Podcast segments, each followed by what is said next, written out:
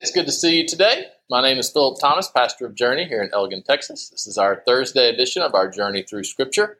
We are in 1 Corinthians. Um, today we're going to look at Corinthians, uh, 1 Corinthians 7 through 10. So 7 through 10. Um, and if you remember, we're going in a chronological order. Um, we are uh, in the, the time of the early church. Um, Paul has gone on a couple of different missionary journeys. Um, and uh, and now he continues to communicate with those churches that he started, and uh, Corinth was one of them. And as we get into this part of uh, chapter seven, you can tell that um, Paul has received visitors from Corinth, and and they have given him an update on what's going on, and so he's addressing some problems, he's addressing some concerns, um, and there's there's likely kind of a list of items, and so. Uh, chapter 7 through 15 of First Corinthians kind of hit different items. And so we're going to hit two of those items today. Um, starting in uh, chapter 7, says, Now concerning the things of which you wrote to me. All right. So obviously, there's a letter that he's been presented. Um, the first one deals, uh, it's in chapter, chapter 7 mainly, um, deals um, with Christian marriage and sexual practice. Um, if you just start reading there in chapter seven, you'll see um, what uh, what Paul talks about, and uh, he says it is good for a man not to touch a woman. Nevertheless, because of sexual immorality, let each man have his own wife, and let each woman have her own husband. Okay, so he's dealing with a culture that is hypersexualized, um, has lots of there's lots of problems from it. So he's pushing back against that but he's affirming um, uh, sexuality between uh, mar- a married uh, couple. Um, but he's kind of acknowledging, man, look at what, what is happening throughout society. This is a big, big problem. This needs to be limited to a, a man and a woman uh, who are married together. Uh, he said, let the husband render to his wife affection due her, likewise the wife to her husband. Um, it says, uh, continue on uh, chapter uh, verse 5 do not deprive one another except with consent for a time that you may give yourselves to fasting and prayer and come together again so uh, so that Satan does not tempt you because of your lack of self-control. Um, so basically he's saying um, uh, listen you, you need to maintain this relationship and, and uh, sex is an important part of it. So don't deny each other that um, lest Satan is able to use that um, to break up that marriage. I mean, how often have we seen that? If if that spark goes out of a marriage, um, many times people will seek that elsewhere and will commit adultery. And then what does that do? It destroys the marriage, right? So he's uh, he's talking about how important it is that that be part of uh, your marriage. Um, he says. Um, verse 8, and this is kind of interesting. Paul has a d- different perspective. He says, But I say to the unmarried and to the widows, it is good for them if they remain even as I am. But if they cannot exercise self control, let them marry, for it is better to marry than to burn with passion. Um, so it's interesting how Paul, of course, Paul being single, uh, he's like, you know, be like I am, where you can just focus on serving God. Um, but he's not criticizing um, a marriage and sex within marriage. Uh, but again, know what he's responding to. He's responding to a hypersexualized culture and seeing all the problems that that brings. Uh, and so he's saying you have to be careful. And if you cannot control yourself, you need to be married. It needs to be within marriage, um, and because uh, we can we see so many other problems flow from that. Um, and it goes into keeping your marriage vows. Uh, verse 11 says, But even if she does not depart, or verse 10, now to the married I command, yet not I, but the Lord. A wife is not to depart from her husband, but even if she does depart, let her remain unmarried or be reconciled to her husband. And a husband is not to divorce his wife. And again, it's just saying, listen, divorce should be the uh, avoided at all costs, right? The, that it is something that destroys families. It it, it brings so much negativity uh, into the uh, fabric of a society. Um, it is something that we should strive to avoid. Um, and this is, of course, uh, very interesting. It says a husband is not to divorce his wife. I mean, it, you know, it, many times husbands were given a lot of leeway if they just wanted to divorce for any reason, they could. Um, and uh, Paul is pushing back on that. Says, uh, continue, continues on, um, talks about being married to someone who is not a believer. So, what would have been happening is you'd have a couple um, there in Corinth. Um, one would come to know Christ, the other wouldn't. So, they're asking, can, do we have to stay with that person? And Paul encourages them to stay. Right? He says, go and be an influence on your wife or on your husband. Maybe God will use them, use you to bring them to to Christ. So he says, no, that's not an excuse just to get married. Um, but then he does say in verse 15, but if the unbeliever departs, let him depart. A brother or sister is not under bondage in such cases, uh, but God has called us to peace. For how do you know, O wife, whether you will save your husband, or how do you know, O husband, whether you will save your wife?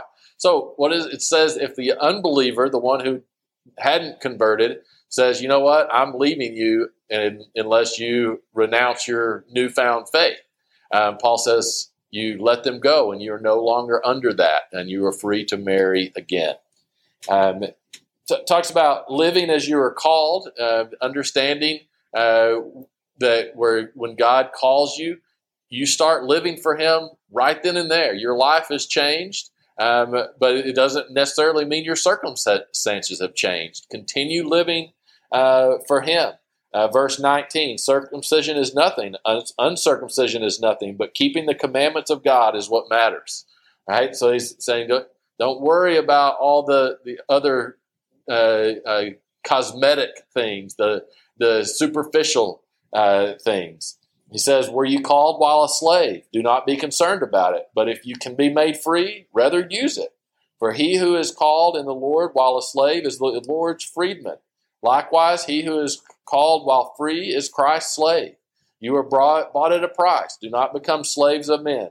Brethren, let each one remain with God in that state in which he was called. So, again, in that day and time, you had lots of people who were enslaved, but it was basically indentured servant servitude. Um, and it says, even if you have received me, you, you may have to stay in that earthly condition, but know that you are free in me, that you are free in Christ. Um, and uh, I think that's a, a good perspective uh, to have to make sure we know that we are free in Christ no matter what is, is our circumstances may be uh, here on earth. Um, he talks about the unmarried, uh, uh, the unmarried and widows. He, he again kind of says, you know, it may, it may, be better for you to stay that way, but if you can't, then you know, go and, and be married. Um, uh, then we get to uh, let's see, chapter eight. Um, chapter eight um, is talking about um, idols and, and elevating things uh, above God and especially in that culture, there were lots of pagan practices that worshipped idols and specifically would uh, sacrifice meat and uh, to idols um, and offer it to the idols, and then they would eat that meat. And uh, so Paul is, is addressing that. So he's trying to help them break these habits of these these idols. Um, he says in uh, chapter eight. Now, concerning things offered to idols, we know that we all have knowledge. Knowledge puffs up, but love edifies. And if anyone thinks he knows anything, he knows nothing, yet he ought to know. But if anyone loves God, this one is known by him. So he's also warning against making yourself an idol, seeing yourself higher than you should, uh, elevating yourself because now you have found the truth, right? Because the knowledge that you have found in Christ, um, don't use that against those who do not know God yet. Um, it, it, talks about um, you know, the eating of things offered to idols. Uh, verse 4, we know that an idol is nothing and that there is no other God but one. Um, so, so that it, it doesn't matter if they're sacrificing this because to, to an idol because that idol uh, is not real. Um, it says, verse 7 uh, However, there is not in everyone that knowledge. For some, with consciousness of the idol, until now eat it as a thing offered to an idol, and their conscience, being weak, is defiled. But food does not commend us to God, for neither if we eat are we better, nor if we do not eat are we worse. So he's saying, listen, it really doesn't matter. However, you don't want to give the impression that you are supporting the uh, the worship of that idol uh, by eating that meat and and uh, confusing people who do not know the truth. That's where in verse nine. But beware lest somehow this liberty of yours becomes a stumbling block to those who are uh, weak. For if anyone sees you uh, who have knowledge eating in an idol's, uh, if anyone who sees you who have knowledge eating in an idol's temple Will not the conscience of him who is weak be emboldened to eat those things offered to idols? And because your knowledge shall knowledge shall the weak brother perish for whom Christ died. Um, so he's saying, don't eat it because it may influence others that um, do not know uh, the truth. Um, and so he's saying, you know, take this seriously, even though these idols don't have power. Don't participate in those pagan things because people may see you doing it and think that you are in support of it. Um, chapter 9 starts off, Paul is kind of uh, talking about being an apostle and not allowing himself to, to be elevated, that, that we should not allow ourselves to be elevated um, just because of what God has called us to. We should not see ourselves higher than others. Um, verse 15, but I have used none of these things, nor have I written these things that it should be done so to me. For it would be better for me to die than anyone should make my boasting void. For if I preach the gospel, I have nothing to boast of, for necessity is laid upon me. Yes, woe is me if I do not preach uh, the gospel. Um, it says, What is my reward? That when I preach the gospel, I may present the gospel of Christ without charge that I may not abuse my authority in the gospel. Right? So again, it's it's a, a this this whole thing is obviously addressing um, those who have, are making idols of themselves or that they are considering themselves better than others um, because now they know the truth and the culture around them does not. Um, talks about serving um, all men, verse 19. For though I am free from all men, I might made myself a servant to all, that I might win all the more. And to the Jews I became a Jew, that I might win Jews. To those who are under the law as, as under the law, that I might win those who are under the law. To those who are without the law as without the law, that I might win those without the law. To the weak I become weak, that I might win the weak. I have become all things to all men, that I might uh, by all means save some. Now this I do for the gospel's sake, that I may be a partaker of it with you. So he's saying he's he, he's willing to um, meet people where they are, um, right? That, that he is not going to go around with a holier than thou attitude. It doesn't mean he's going to affirm or participate in the behavior of those who do not know Christ, um, but he is willing to engage them and try to meet them where they are at, um, if at all possible. And it talks about the very famous passage um, running the race, verse 24. Do you not know that those who run in a race all run, but only one receives the prize? Run in such a way as to obtain it. And everyone who competes for this prize is temperate in all things. Um, now, now they do it to obtain a perishable crown. He's talking about the um, the what we would call the Olympics, right?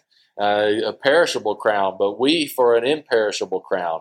Therefore, I run thus, not with uncertainty. I fight not as one who beats the air, but I discipline my body and bring it to subjection, uh, lest when I have preached to others, I, I myself should become dis- disqualified.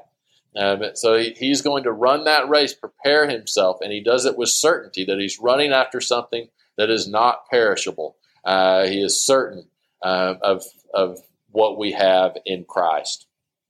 Uh, chapter 10 starts off with some Old Testament examples of the people and how they failed in the uh, wilderness. And uh, Paul is saying, learn from that. So don't don't fall into temptation as they fell into temptation, as they worshipped um, other idols, as they turn their back on God.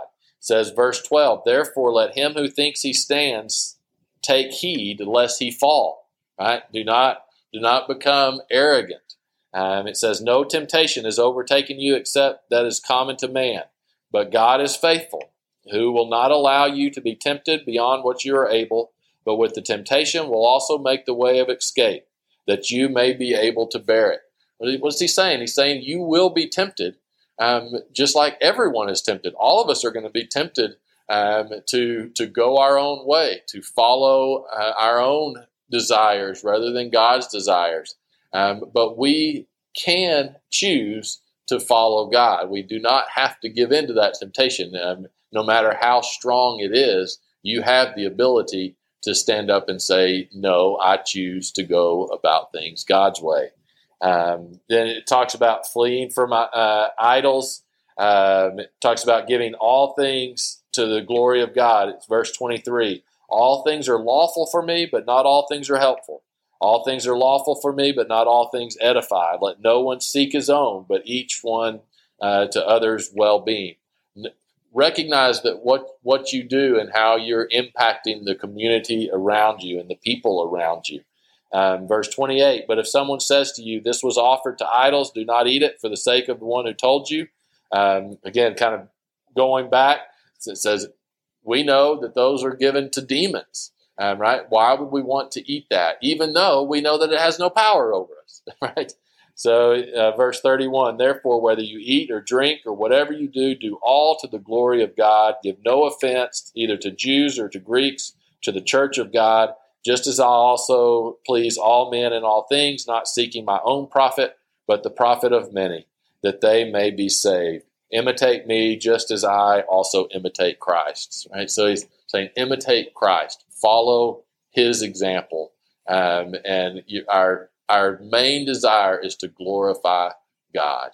All right, we're going to stop right there and we will go uh, chapters 11 through 15 um, on uh, Tuesday. Thanks so much for joining us. We'll see you then.